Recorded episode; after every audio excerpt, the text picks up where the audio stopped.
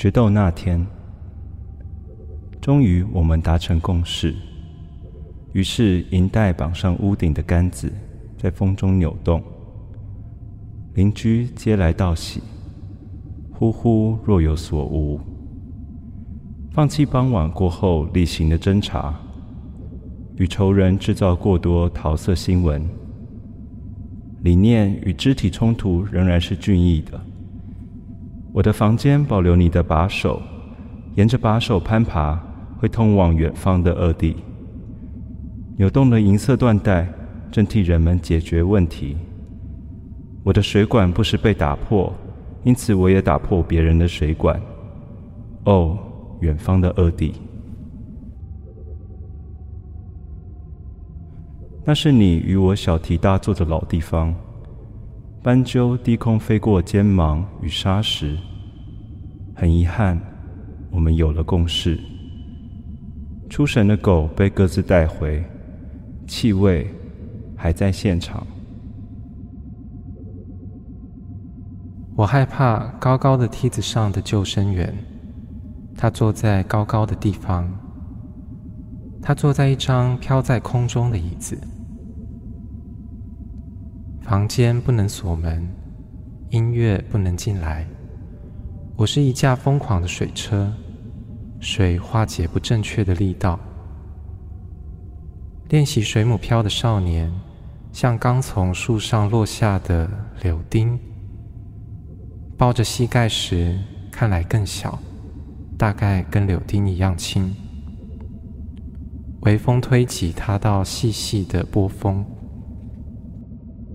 瀑布，该登场了，我还没有准备好。当河水通过地势落差成为瀑布，他们示意我继续前进。前方的人不知去向，后方有人等待。排队很久才到这里。对了，瀑布没有号志灯。绿菊花斜靠，将房间分为左上与右下的构图。不知道为什么附近这么多精品旅馆。队伍起头不久，我听见的，以为是吸尘器或狮子的吼叫，是瀑布的声音。榕的叶子，它尖背的弧线或某个细节。让他近乎不是陌生人。如果有一天，所有的喷水池选择喷火，队伍于屋内迂回，人们不知道自己身处何处，手机没有讯号，他的双腿像剪刀一样锋利。笔记在透明资料夹后收进黑背包。斜眼看过来的他，是在厕所。与我互相打量的男人，广告非常好用，记得储存一些，放在不知所措的谈话中。纸杯不建议重复使用，但乏力的它更令人喜爱。我重复，我重复，将一座陶瓷小便斗放进美术馆，并叫它喷泉，同意了。它也是现成物。把中药包里的每一粒粉末倒干净。那个男人曾这样抖着我的领子。广告与纸杯不再够用，上面的字也无法识读。游乐园的水道飞车，乘坐者分成两派，紧抓握杆与高举双手。无论如何都会照相，表情管理才是重点。凡是他留下的证物，下方都要垫上厕纸。我不会告诉你瀑布到底是什么样子。数小时前，我和他对坐，一同印上落地窗，成为夜景。当时我就该晓得，悬浮在虚空中，就像旅馆走廊的紧急出口照明。三层蛋糕，它会挖空中间，再合起来。我说过，我还没准备好吗？涂上油膏的地方，光泽柔和，增加了某些厚度。瀑布就像我曾经看过的一幅画，画中的教皇在王座上，发出垂直线的尖叫，坐上水道飞车。瀑布就像桌面的水成为字的前一刻。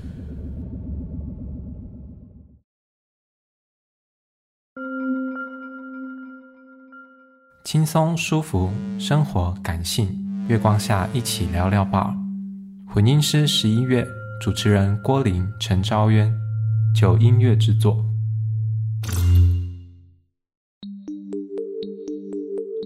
欢迎收听《月光聊聊 BAR》，我是郭林，我是昭渊。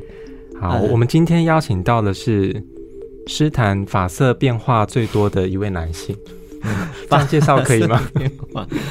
我没有看过一个人的头发有过拥有过这么多颜色，就是很魔法系啊。然后他今天带着跟他的新诗集一样的发色来到我们的现场。对，你说那个封面对不对？我们待会好好的介绍一下。对，好，我们欢迎我们今天的来宾陈柏宇。欢迎陈柏玉，大家好，我是博玉，然后很谢谢昭渊跟郭林今天邀请我来这个非常一枝独秀，在业界非常少见的 podcast 节目。我觉得你太早说谢谢，你等下可能会恨我们。为什么？因为我们会问一些尖锐的问题。不会，我最喜欢尖锐的问题，来吧。等下，昭渊，我不觉得你会问出很尖锐的问题，你确定？我其实不会啦，但我想说，我想说给他一点下马威。真的吗？对啊。好，我们刚刚只只有先稍微介绍他的发色，但是作为一个文、嗯、文字创作者，介绍发色实在是太不得体了。嗯、呃，柏宇他大学的时候就得了一个很厉害的奖项，对，不止一个，他同时得了三个的首奖，同时就是现在是小说跟散文是道南文学奖，对，嗯。然后是我大一的时候，你是不是觉得很夸张？我觉得有点夸张。可是为什么那时候可以？你那时候已经对投稿这件事有概念了？呃，我在高中的时候是念建中，然后建中呃红楼文学奖其实算是校内大家都还愿意蛮愿意投的一个奖，嗯、然后也有很多的呃厉害的学长都有在这个奖上都有有所斩获这样子。嗯嗯嗯。所以大一的时候投了这三个奖。然后第一次投稿就得奖，呃，这也也不算是，就是说这个，诶、欸，道南文学奖第一次投稿，对对对对，然后三个都是首奖，然后二零一四年又是玲珑三玲珑三文学奖。新诗，对不对？对。对，佳作，哦，那也是我第一次投校园文学奖以外的奖项，然后第一次就就就得奖。这个这个幸运应该要拿来签乐透的，但是自那次之后，就是到去年 阔别许久这样子。对啊，然后那个博玉去年一样再度得了林荣山文学奖，这次得的是散文的首奖。嗯，对对，嗯、呃，你刚刚讲到一个重点，因为我其实看过你在去年得奖的时候有分享，就是因为二零一四年得奖的时候，大家知道你的创作的实力，可是。这个过程中，你还是持续有投稿，对不对？对啊，算是有。然后你看，二零一四年到二零二二年中间隔了八年，很，很长一段时间。对啊，怎么了呢？这就是第一个尖锐的问题。你的中间过程中就是对评审尖锐，不是对我尖锐。你这八年中是什么感觉啊？我我没有什么特别的感觉，因为这个事情本来就是，哎，我不能说是蛮主观的，但是。我觉得跟评审结构就有很大的关系，啊，嗯哼，所以这个期间的感觉就是，应该应该这么问好了，就是你在这几年还是会非常想要得奖吗？如果说，嗯，非常想要得奖吗？我。我我想要赚钱这样子啊、哦，但是得奖是可以赚钱的，对不对？呃，我觉得这个分成两个层面，就是一方面就是当然能够赚钱是一个很务实的想象，嗯、哼但是这个东西很长只是在包装自己，其实是、嗯、其实还是有点在意文学的，所以才说啊，其实没有，我还是我只是想赚钱。哦、呃，那另外一个方面就是我其实。总是，虽然大家都在讲，呃呃，文学奖有文学奖体，嗯、然后种种机制，不同的呃地方文学奖可能有地方的考量，对，然后呃比较大型的三大报的文学奖可能有不同的方法，嗯，但是对我来说，我还是始终相信，呃，文学有超出文学奖体的一些地方，嗯嗯，呃，我认为在呃这些普通的作品里面，如果有。有一个作品是更狂野的想象、更独特的心灵，然后甚至是更呃精准的观点，这样子的作品在呃一堆普通好或者普通之呃之上的作品，我认为它还是有这样子的可能会被某一双特别的眼睛看到的。嗯，刚刚可以记起来，就是你要得奖的话，三大重点，对不对？嗯、狂野的想象，然后独特的观点，还有狂野的，我忘记了 我讲，我讲，我讲过就下一次讲又不一样。你刚刚讲的煞有其事，对对。但是我其实除了刚刚你会呃切入这些面向以外，我其实更好奇的是，通常。你想要投一个奖项，你一定是多少抱有期待吧？不管是有没有得奖，或是那个奖金。那当没有得奖，势必会有一点点挫折。那等于是你连续八年的受挫，你如何就是越挫越勇？因为我本来觉得越挫越勇听起来很俗气，但是我又觉得其实讲是这样讲啊，就但是大家就是外界在看陈柏宇，他其实并不是那种就是。你知道有有一种小时了大未必佳，他并不是这样的路线的。嗯嗯，他其实对对我们来说，他还是一直都在这个状态里。对对，嗯，我觉得，嗯、呃，就从你最初的散文看到现在，我觉得你那个文字的质感是一直一直在堆叠上去，就是它是有进化的。呃，谢谢谢谢你这样说。对，然后我就会觉得。它的起步就已经早了，然后还在进化，这件事有一点可恶，这样子、嗯、有一点可恶。好好，那人家就建中的。好，然后因为他呃，博玉去年得的是散文奖，但是他今年推出的是一本诗集。嗯，我去年得的是散文跟小说，散文跟小说，所以我非常也不是说非常在意，就是我逢人便要说，就是我没有得得的诗，其实我去年也投了诗诗作。嗯但诗作并没有啊，对。然后我今年要推出诗集，这其实这个路线跟我人生是不断重复的。我高三那一年在呃建中的时候，嗯，我也一样有投了三个文类，然后我的呃小说跟呃我的散文都得了当地的首奖，嗯、但形式一个奖都没有得，这样子。嗯，对我也是在颁奖典礼上跟大家分享这个小故事，所以很奇怪，对啊，为什么？而且我们现在想到陈柏玉的话，其实还是会想哇，诗人陈柏玉会有这样子一个印象在。嗯嗯，不知道 社会到底是怎么运作的。但是我觉得有趣的是，你的小说或是散文里面，其实很多句子很像诗，所以我就会觉得，在这些作品里面，其实可以看到你诗的技术。嗯。对，那怎么好？这个怎么我们也没有答案，所以我们今天就直接针对这本新书来聊聊我们发现的或疑问的一些事情。对的，好啊，对啊。这次呢，陈柏宇他出了一本新书，叫做《决斗那天》。决斗那天到底是什么在决斗？为什么是那天？我们可以从封面开始聊起。嗯，好，我们刚刚讲到说，那个这个魔法系的诗人陈柏宇，他的头发颜色就是跟他的诗风 颜色基本上有点。你是特地为了这个而染的吗？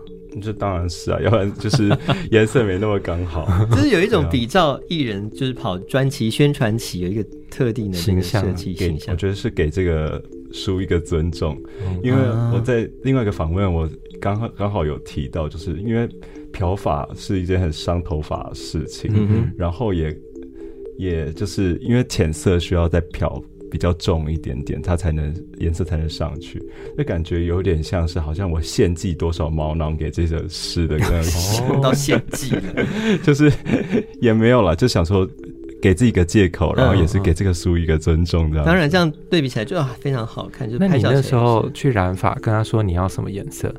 你说这一次吗？对，哦，这次的头发其实是马一航帮我做，大家欢迎跟马一航做头发。他帮你做的，是因为上次太贵的关系，就是。也其实也不是，就是呃，上一次是去给我们长期一起剪头发的设计师做的，然后他做的也很细致，但是因为这个头发就是需要三道工，嗯、就是要漂漂漂一次，然后染两次，嗯，然后这次就觉得嗯经济一点，然后下结果也不错，这样子，嗯，所以它算是偏。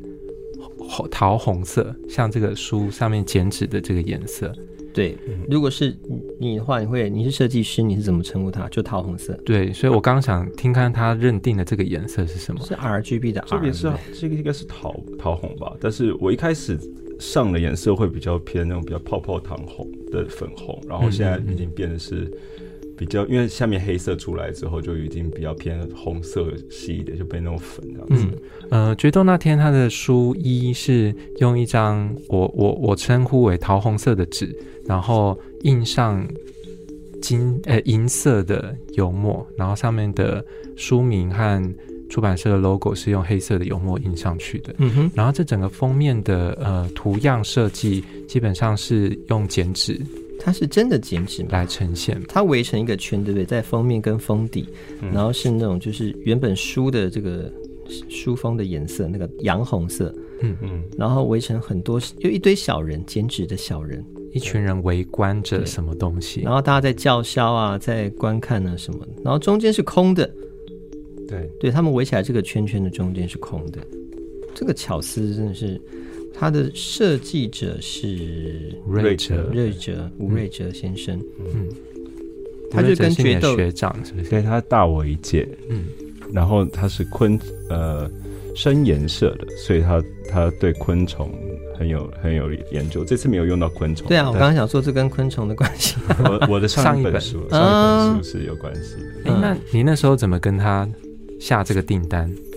你说这本书吗？对啊，因为上一本书呃合作的很愉快，我觉得熟人做做就是合作有一个说是好处也是坏处，就是我可以跟他很直接的说我喜欢的地方在哪里，不喜欢的地方在哪里，嗯、然后我们的沟通也比较不用受到一来一往信件限制，因为如果我比如说我跟呃上一个合作是 Peter，我比较不熟，嗯嗯、然后我跟他的话，我还是会礼貌性的用信件，不会去用讯息打扰他这样子，嗯、对。然后瑞哲就是可以很直接快速，然后顺便扯一些闲话的，对啊，三更半夜就你那时候跟他，你你有下什么要求？你想要你的封面长什么样子？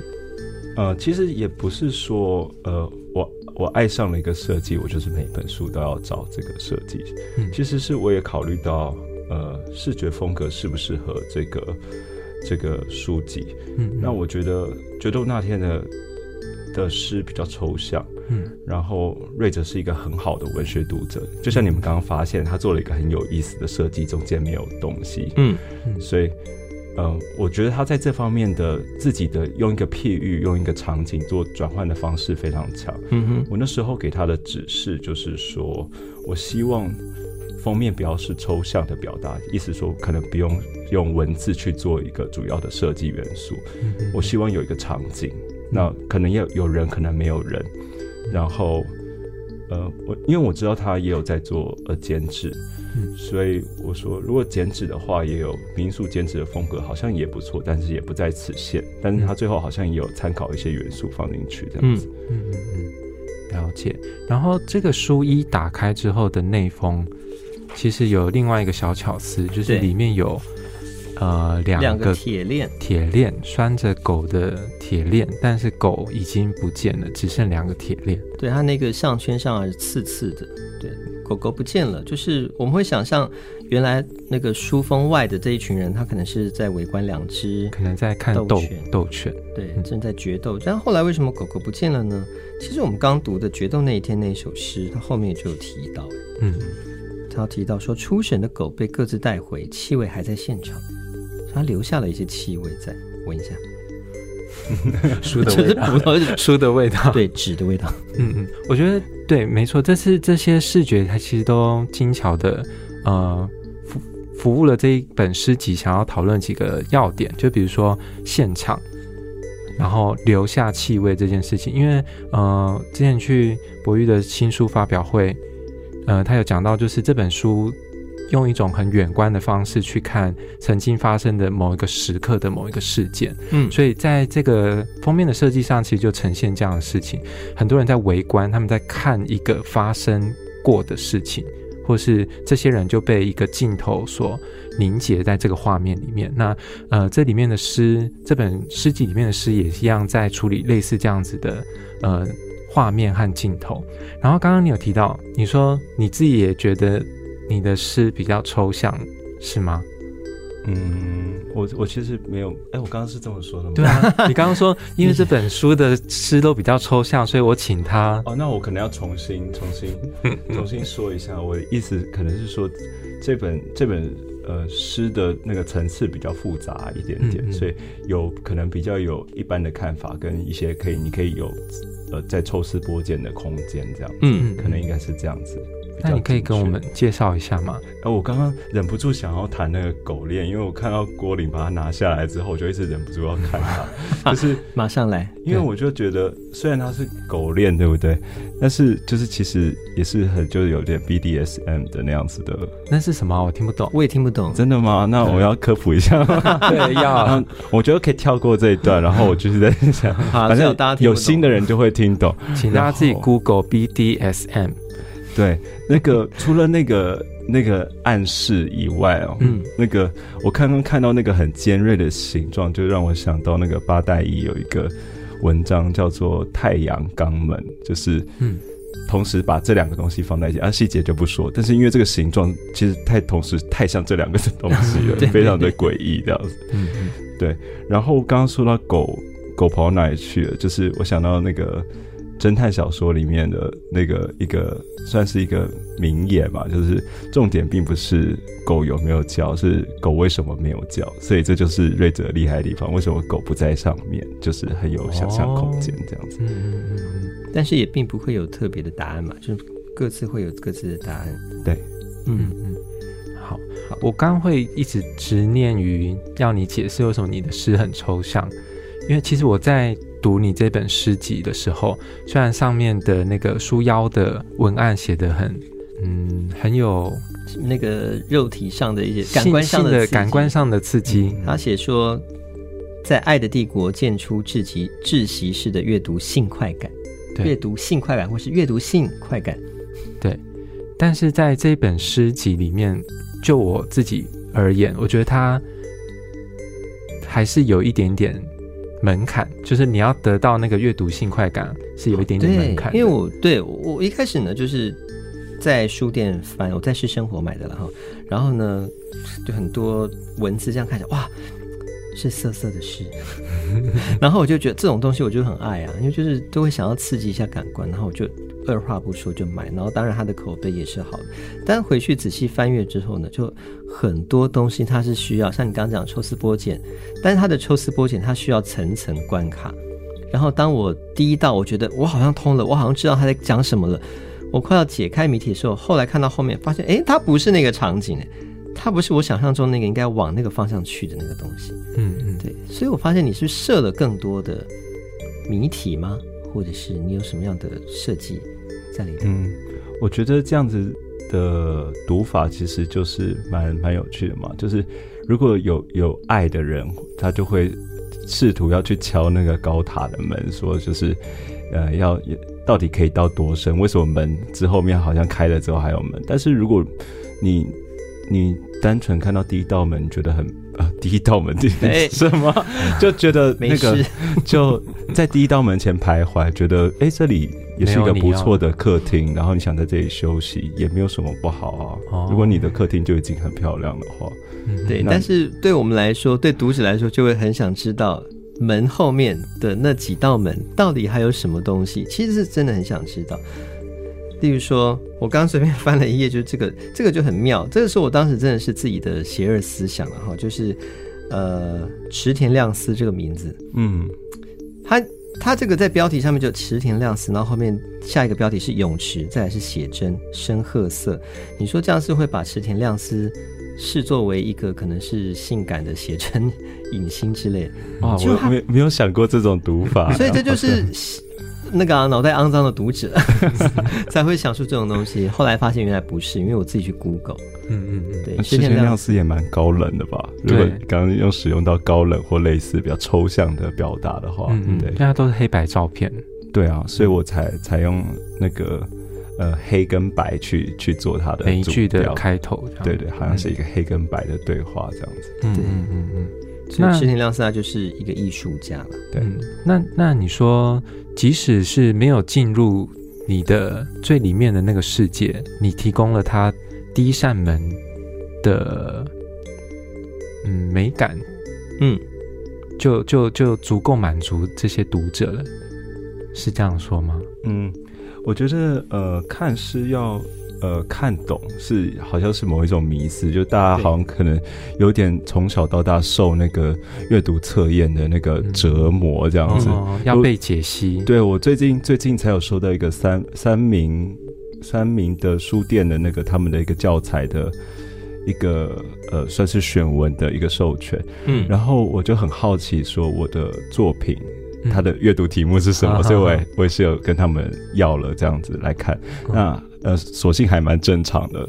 他是选散文吗？还是？对，是选散文。嗯，嗯，那我觉得这个可能根深蒂固的想法是从，就是，诶，看到诗，我们一定要问他很多问题，然后那个问题背后也有可能有单数或复数的答案。嗯，所以，但是我认为读懂跟看懂，有时候看懂你就觉得，诶，你像郭林可能在私生活第一次翻的时候，诶，觉得有点涩涩的感应，有点。心里感觉到波澜，嗯、那我觉得他可能看懂了什么讯息，嗯，看懂了什么画面，嗯，看懂了某种想象，嗯，那在那个看懂里面，我觉得也是跟作者有第一次的心灵神会的交流，嗯，那我觉得这样子的看懂也是非常好的，就够了，对不对？嗯、对，我拿到书的时候，我爹说啊，这个可以放在这里卖吗？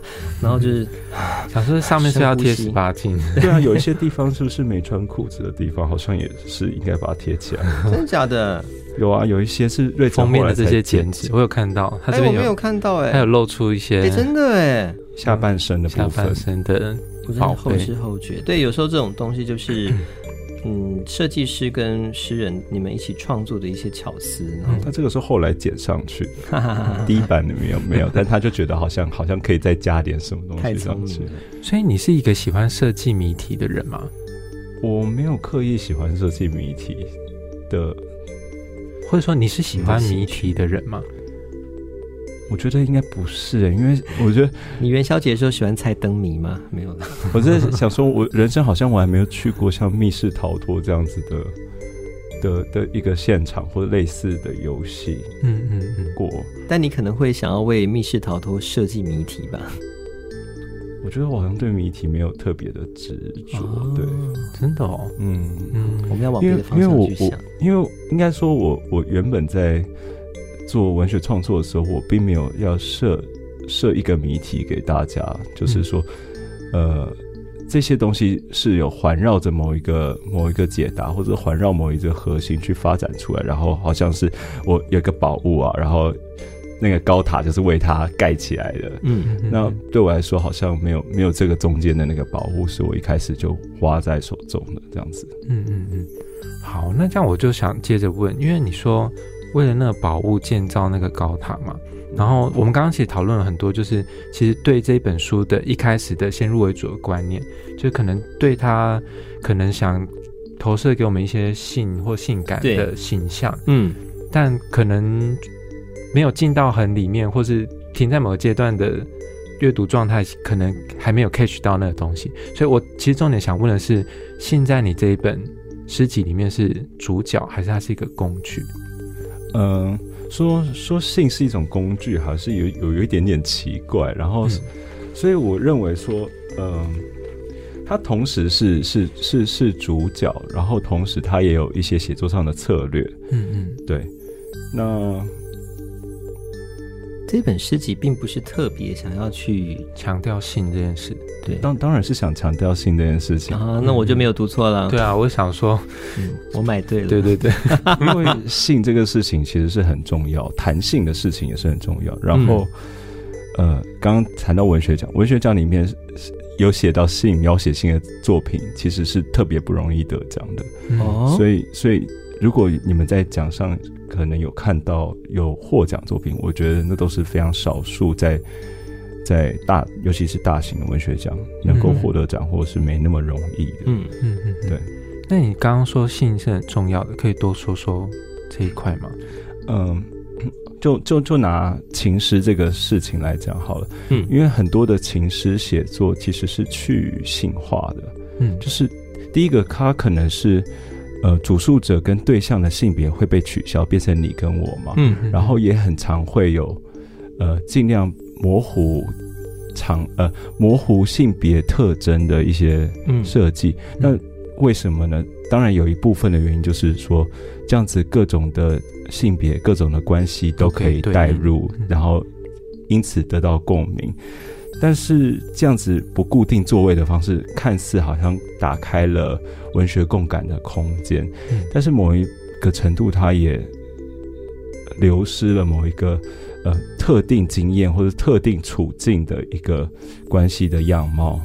所以对我来说，所以我在第一第一集里面的诗，大部分都是以呃男同志，甚至不是同志，嗯、而是而是锁定只有在男同志里面的呃。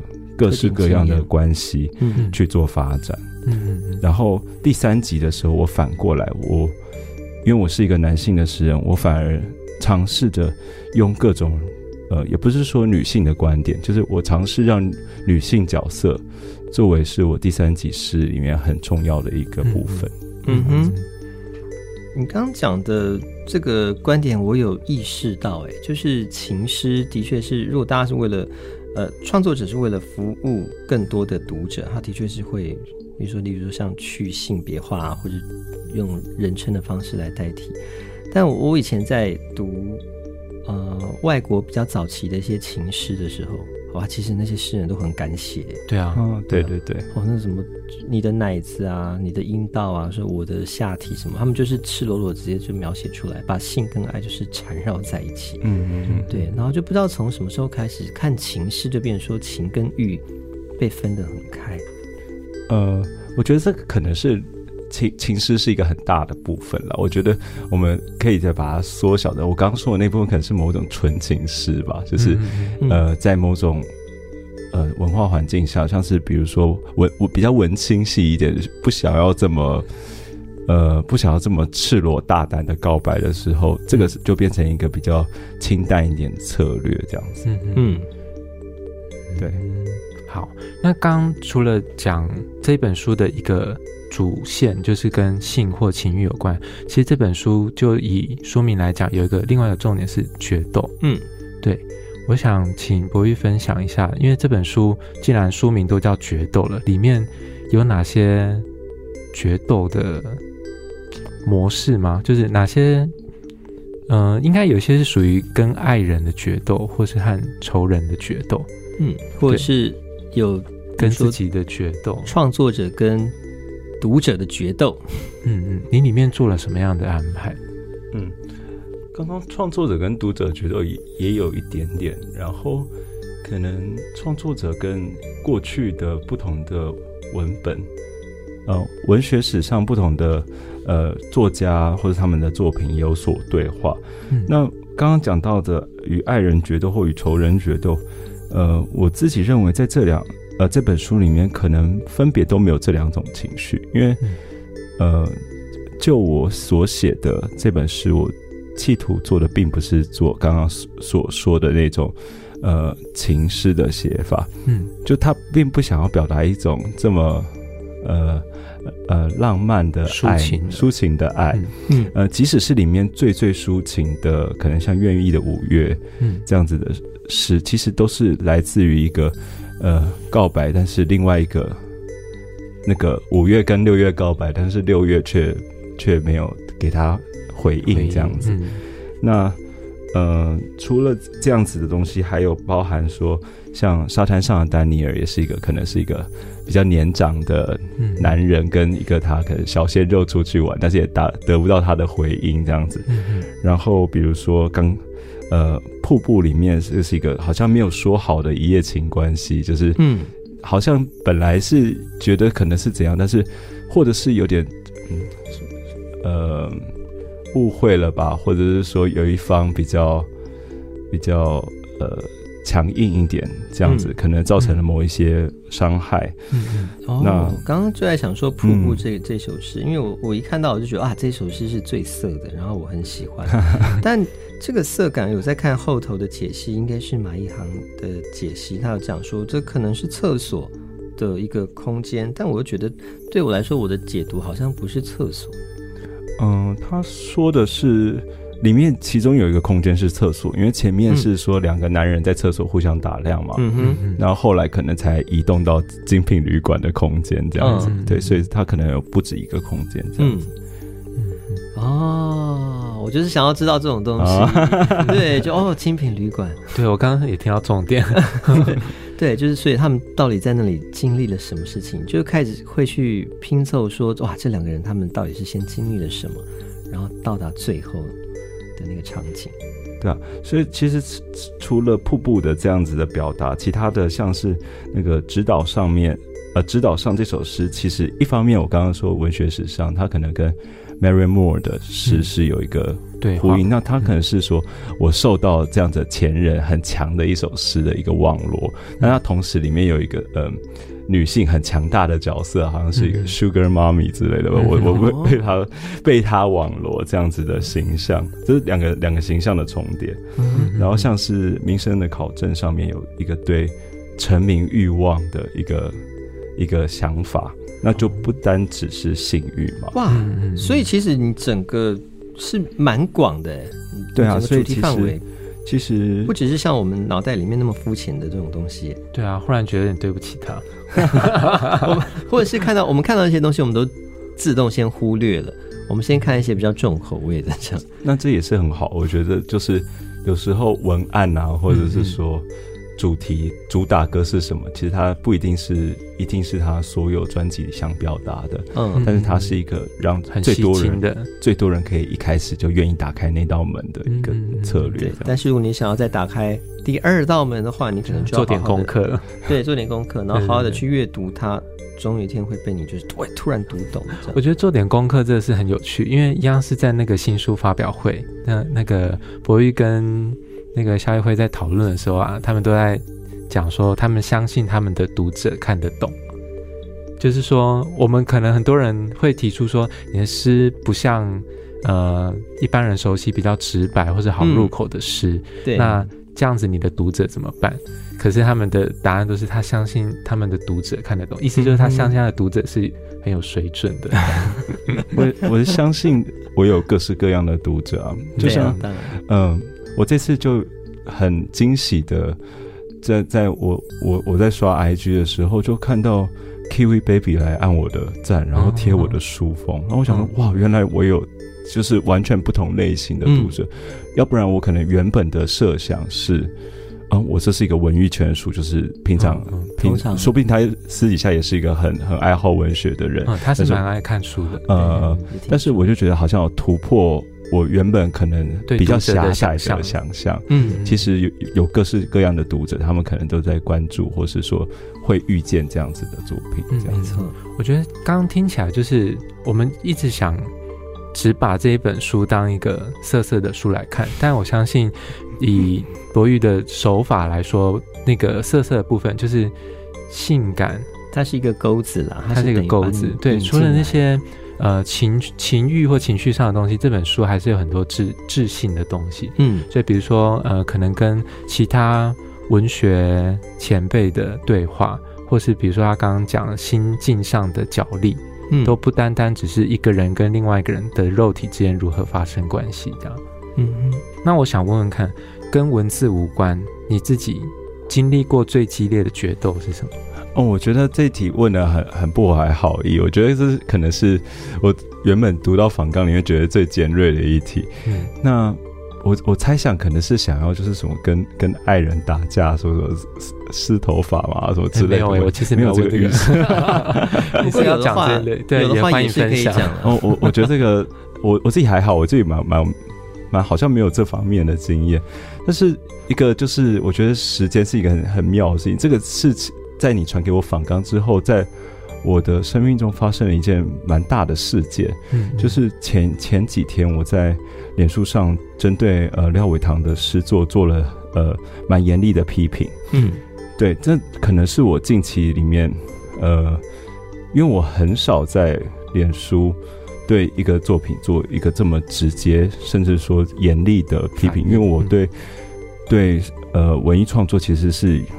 呃，我非常鼓励大家有各式各样的尝试。嗯，嗯，那之所以会会有这样子的批评。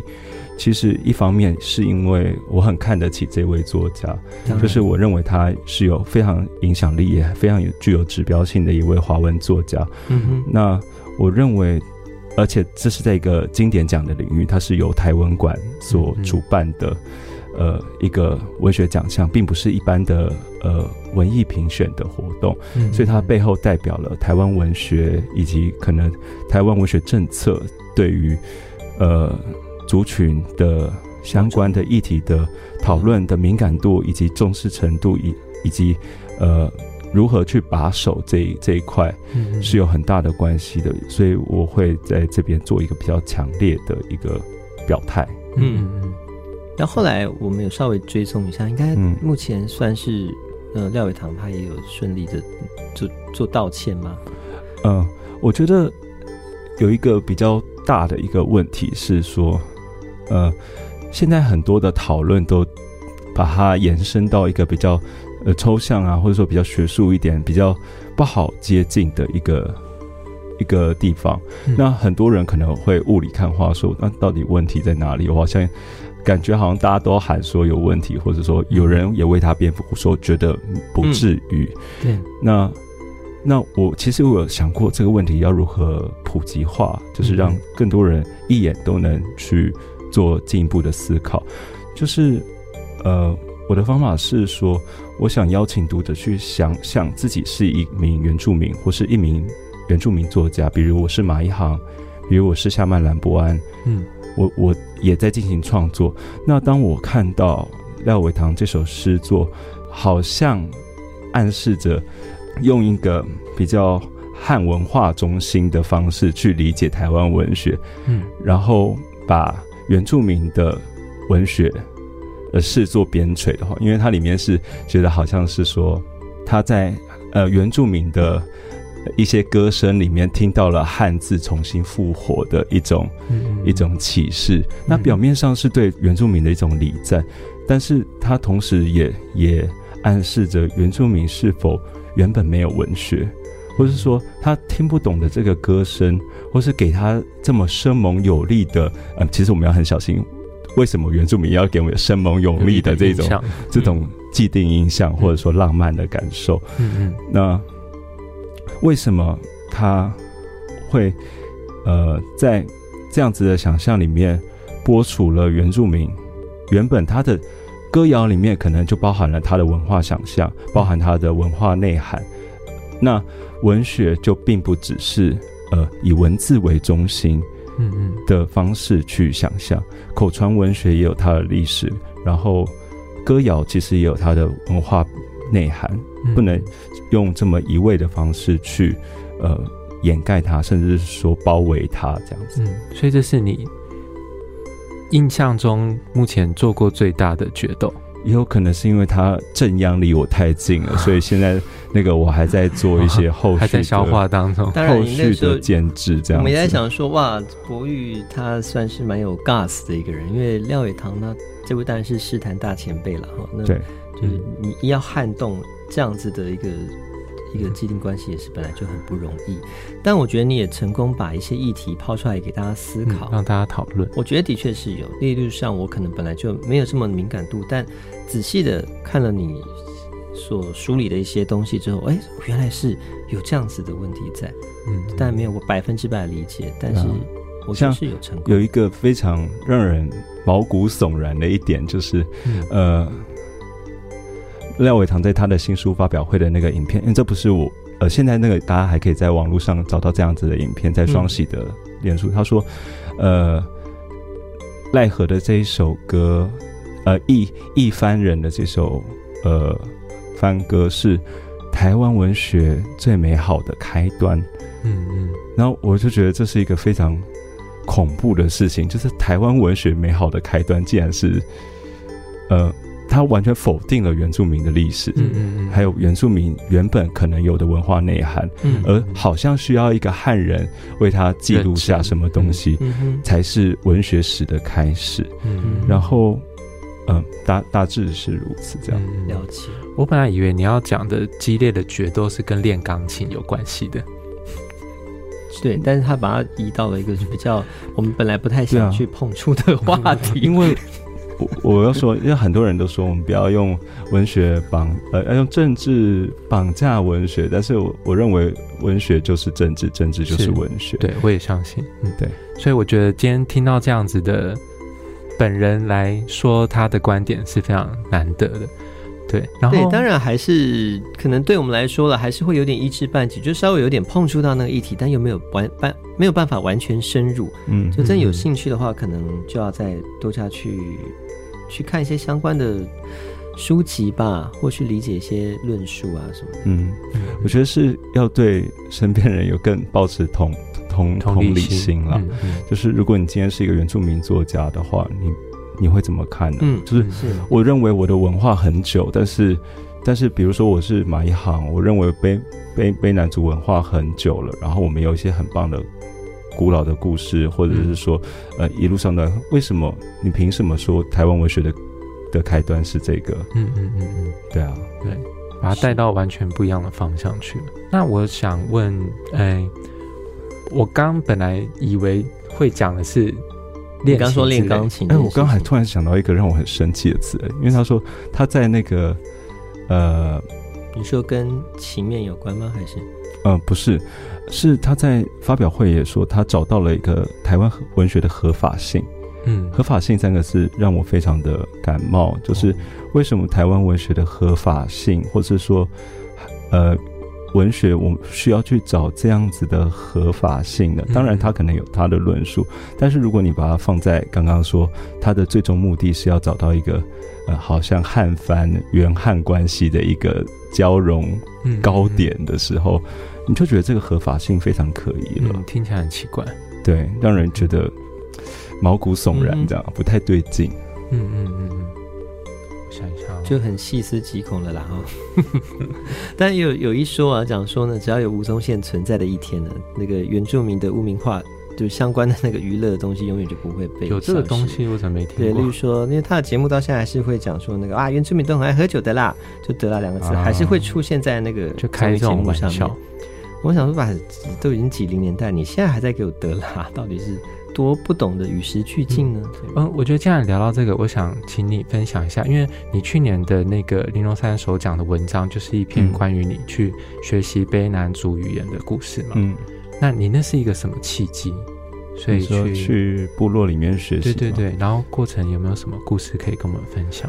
嗯，其实原本是我跟马一航想要去印尼。嗯，因为他自己是呃南岛语族的一部分嘛，嗯、然后呃我那时候刚好申请在申请云门的流浪者计划，嗯嗯，然后他们有呃对于就是东南亚国家有特别的关注，所以申请东南亚国家可能是更更有利的一个条件，嗯、那我们就挑选了印尼作为我们的目标，但是后来因为疫情的关系，我们就取消，我们甚至都开始背印尼文单字了，嗯，但是。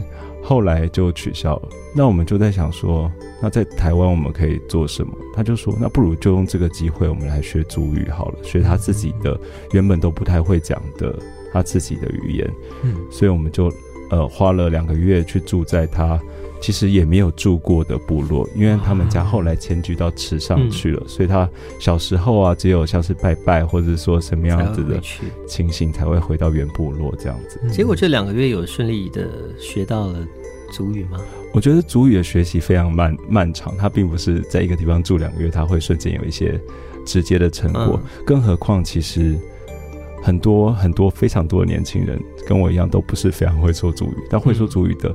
嗯人其实也没有像我们想象中这么多，像我们那时候去参加了主语班，嗯，呃，可能一些呃五十五十来岁、四十五十来岁吧，嗯。的哥哥姐姐们，他们也有主语班，嗯，然后他们其实，在某一个某一个世代里面，其实他们是处于好像会讲，但是很多东西又不太会讲，可能跟我们某些人的父母对于国语或呃。不是国语，台语，呃，客语啊，等等等的母语有相关的印象，嗯、就是可能都听得懂，但是讲起来没那么顺畅，所以那个班、嗯、班级其实是帮助他们再重新找回他们自己的语言。嗯嗯嗯，对。然后我觉得在跟那群哥哥姐姐相处的时候，嗯，特别受用，因为因为如果我们其实同时上了两个班嘛，嗯、一个班是就是年轻人的，给那个高中啊，他们要考主语考试通过了，可能对他们升学有所帮助。然后另外一个就是哥哥姐姐，他们想要找回自己的嗯的讲讲主语的感觉的这样。所以哥哥姐姐的那个主语班是呃内容会比较生活化吗？呃，就比较不是针对。考试的方式去做准备，所以他们可能、哦、了解。呃，中秋节快到了，我们就来讲讲看跟中秋节有关系的可能会用到的词汇，嗯，或者是说，呃，我们每每个月都来学一首新的不同的族语歌，然后就这个歌背后的呃，到底是怎么来的啊，或者说我们部落的起源啊，有一些不同的故事，他们在那个。地方彼此分享交流，这样、嗯、可爱哦。所以那个过程不只是学习语言，对，对对，包含整个文化，他们的生活都有更深的了解，对不对？对，嗯。但我想，我比较好奇是那个，呃，一个完全，呃，他们的语言，以你来说，应该是完全没有经验的。他的那个，嗯、因为像比如说日本，我们要背五十音什么的。嗯、那如果说卑南族的语言，它的入门方式是什么？入入门，你说第一步要怎么学习？对对对，其实大家如果有兴趣的话，都可以去师大的语言学习中心报名。他、哦、这个就是可以直接直接在那里报了。其实是其实是很很容易的。然后，呃，你说第一步接触其实是很容易，并不是说学习这个语言很容易啊。嗯嗯。然后，或者说大家有兴趣的话，可以上一个网站叫足语一乐园。一一就是 A B C D E 的 E，然后乐园，然后里面有世代的那个对啊，就是政府很爱这种谐音，对。然后里面就有关于各族群的不同的呃族语学习教材，所以其实你要自修的话，在某一个程度，比如说初级、中级的，也已经有一些资料可以读了。对，你可以照着那个方式去了解。所以如果我今天呃是一个歌手，然后我要唱一首。阿美族的歌谣，然后嗯，好奇那个实际上发音规则或是那个逻辑听起来应该是怎么样的话，我也可以去里面找相关的资料，哦、去查字典啊，或者是说听他们念他们的文章是什么样的语韵这样子。嗯嗯，现在都有资源的啦。对对对。那你未来会目标想用主语做文那个文类的创作吗？嗯，我很喜欢的一个书，我也拿后来当来当做我的。那个文章的片名叫做“呃，另一种语言”嗯。这这名女作家她非常有，呃，我怕讲错她的名字，是叫中巴拉西提吗？我我有点不确定。如果讲错的话，我们再对大家可以帮我更正一下。嗯嗯、呃，这位女作家她，呃，她甚至不是她，她是在一个多多元的族裔的的背景下长大，但是她最好的。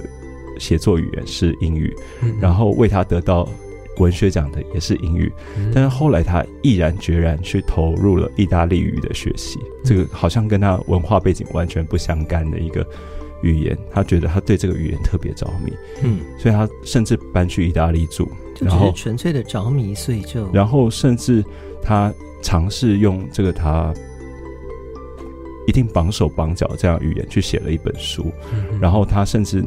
呃，坚守一个原则是说，我不要自己把这个书翻成英语，所以他甚至找了别人帮他翻回他其实很会写的英语。哦，好有趣哦。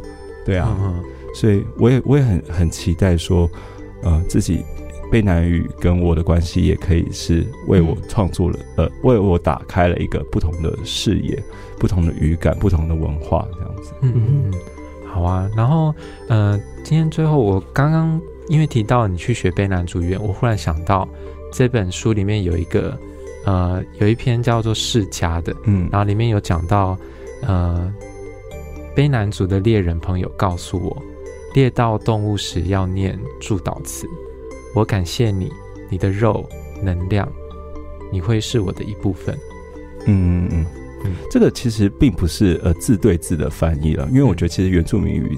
字对字的翻译其实也并不是这么理想的一个状态。嗯嗯，那他们的那个呃，并不是那个导词基基本上并不是我们想象的宗呃的那种比较宗教性的祈祷，嗯、他们也不并不是像是呃舞者舞者在做，嗯、是他们入山的时候，其实就要，比如说要跟祖祖先祖先说明过，然后用呃米酒去去撒祭这样子。嗯嗯。然后像猎猎到猎物之后，他们也要说这样子的话，其实是呃对万物的一个尊敬。我们的那个我们话叫做把离戏，这个是禁忌禁忌。然后，嗯，它同同时不只是禁忌，它同时也是呃等于说是他们的很多的。规范守则在里面，嗯嗯，嗯，对，所以所以像这样子的话，其实也是对他们的这样子的行动的一个一个后续的负责的方式，这样子。嗯，我那时候看到这，我第一次看到这个句子是，应该也是在你的脸书上面，嗯，然后这就是他们猎到动物的时候会讲这句话。然后我之所以对这件事非常有印象，就是，嗯，我觉得那个。反映了一个对生命的极高的尊重，哎，因为他猎到这个猎物，在猎之前他们是呃猎人跟猎物的关系，嗯，可是他之后猎到他，他可能要夺取他的生命之后把它吃下去嘛，嗯，吃下去之后他的生命造就了我之后的生命，所以呃在这一个诗里面，他也写下一句就写说猎人。使用这一个导词，那他同时就让敌人成为了朋友。嗯，对，对我那时候看到这个句子，觉得非常感动。嗯。嗯，那其实这个敌人成为朋友这个东西啊，嗯、其实是从一个词来的，英那个不是英文，卑南语里面的敌人这个词叫阿扎阿扎这个词，然后它重叠两次是阿扎阿扎，它这个意思就不是敌人了，它其实就变成是像我邻居，其实就是。他比较像是外人哦，所以他好像某种程度上取消了某一些敌意，但这个也可能是后后来在随时代演进，还有不同的词义的出现了。但是在这样子多多词呃多义的语言底下，就让我联想到这件事。嗯嗯，还有最后补充一个事情，就是像呃猎人跟猎猎物的关系，我听他们在。听年轻的猎人在跟我们分享一个老猎人，他们认为说这是一个老猎人的精神，嗯、就是呃，部落里面有一个很前辈的猎人，他其实在，在在那个猎山猪的时候，其实受了很严重的伤，嗯，然后被山猪攻击，对对对对对，很严重的伤，但是回来的时候，他其其实并没有就是说说怎么样，而是反而是说。他觉得，如果他当时就死在那里了，他也觉得 OK，嗯，是因为说他今天就是猎人，然后受这个伤，其实就是也都是他们的一个这样子环境的一个这样子的状况，嗯，呃，并不是说我有我有我有我有权权利去去山里做什么事情，然后呃，其他的东西对我就是伤害这样，他觉得这是一个很公平的事情，嗯，所以如果。哪一天山山里面的，无论是山里面的神灵，或是山里面的动物，想要取走我的肉，取走我的呃生命的话，这也是可以的，因为我也在做同样的事情，也是很自然的。对，对，身为猎人的天命，所以我觉得好像在他们的文化里面，很明确有一个更高的视角在看这一切，对不对？好像是哦。我我我不确定那个是不是呃更高的视角，而是说他们在敌。的确，在某一些不同的事情上，有我们可能汉人文化或者说其他文化里面没有可能会没有注意到的细节。嗯、那透过聊天的方式，我们可以慢慢去了解这样子。嗯，其实很迷人。嗯嗯。好，那我们今天时间因为有限，好，目前决斗那一天的宣传期正要开始吗？还是说已经差不多要结束了？嗯，应该是还有一阵子。对，因为想要知道说如果。还想要听一下决斗这那天的这个相关的发表的话，还可以去哪里发表？是追你的 IG 就有吗？还是？嗯，对。然后我跟一航在十月底还有一场在呃联经办呃联文嗯写作学校所主办的，就是跟喝酒有关系的讲座。那当然。呃，不是 for 这个这个书的，但是我们的主题也是环绕着呃兄弟一样，那看起来是男男，但不一定是男男的这样子的。呃，一系列的影视相关的作品，或是文学作品这样子，那大家有兴趣也可以来捧场这样。好啊，所以大家就记得，就是博玉之后的所有讯息都追踪起来。嗯，好，喜欢博玉的听众当然就是先买他的书啦。对、啊，谢谢谢谢。好，书很美，一定要记得买起，一定要买起来。好，今天非常谢谢博玉来上我们的月光聊聊吧。谢谢赵远，谢谢郭林，谢谢，谢谢。